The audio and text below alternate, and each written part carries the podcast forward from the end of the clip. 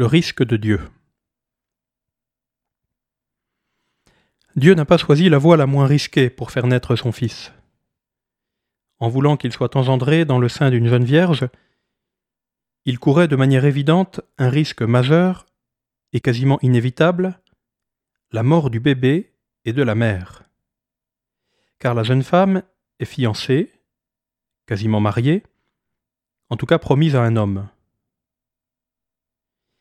Dieu a pris un risque, car l'homme allait tôt ou tard s'apercevoir de la grossesse de sa fiancée.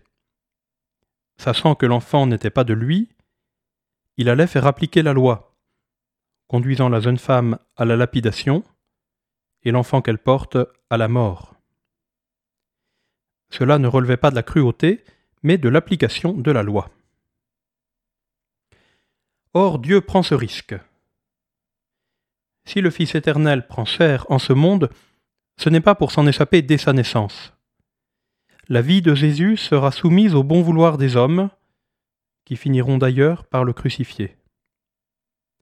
Cette décision pour le Fils de Dieu de se confronter à l'humanité, et à l'humanité parfois meurtrière, il l'assume dès sa conception.